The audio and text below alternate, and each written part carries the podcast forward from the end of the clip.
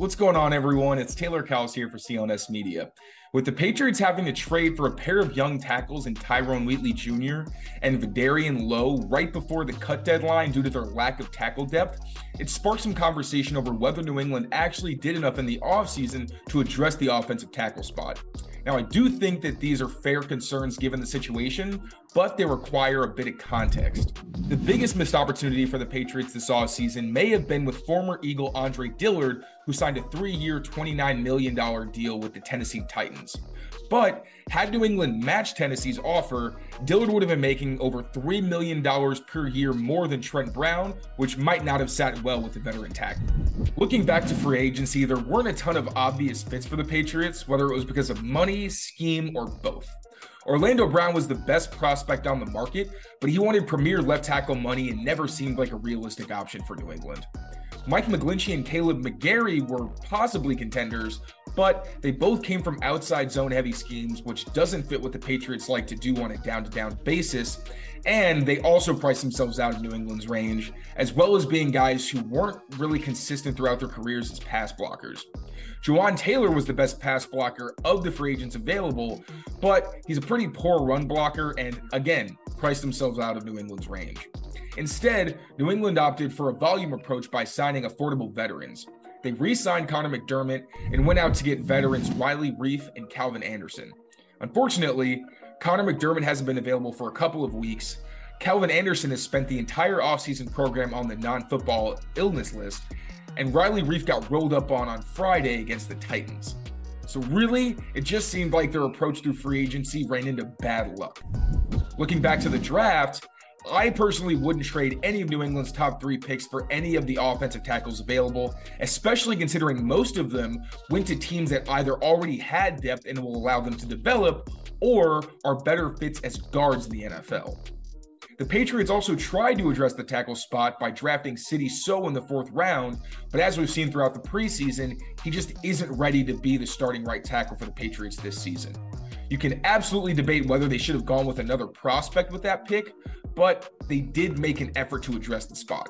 New FanDuel customers can bet $5 and get 200 in bonus bets, guaranteed. Plus, all customers who bet $5 will get $100 off NFL Sunday Ticket from YouTube and YouTube TV. Now, I do think it's fair to criticize New England for maybe not addressing the offensive tackle spot as well as they should have over the past few years, especially with Isaiah Wynn, who they relied on pretty heavily, being someone who wasn't consistently available even before the right tackle experiment last season failed. That said, the league has very few quality offensive tackles, and very few teams have a pair of offensive tackles who they can consistently rely on. So I think that this offseason specifically, the Patriots did as much as they could to address the spot without compromising their cap space long term. For full Patriots training camp coverage, make sure you subscribe to our Patriots Press Pass YouTube channel. And for all of our written work, make sure to check out our website, clnsmedia.com.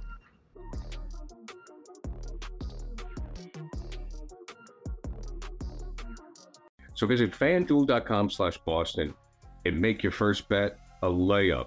FanDuel, official partner of the NFL. Must be 21 plus and present in select states. FanDuel is offering online sports wagering in Kansas under an agreement with Kansas Star Casino LLC. First online real money wager only. $10 first deposit required.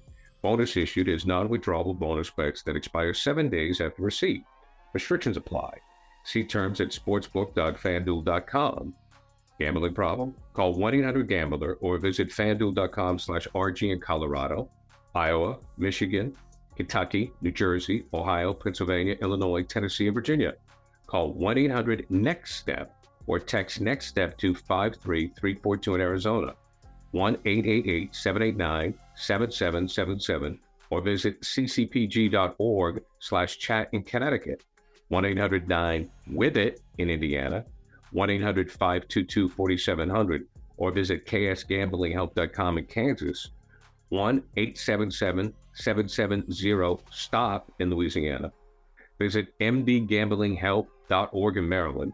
Visit 1 800 gambler.net in West Virginia or call 1 800 522 4700 in Wyoming. Hope is here. Visit gamblinghelplinema.org or call 800 327 5050 for 24 7 support in Massachusetts or call 1 877 8 HOPE NY or text HOPE NY in New York.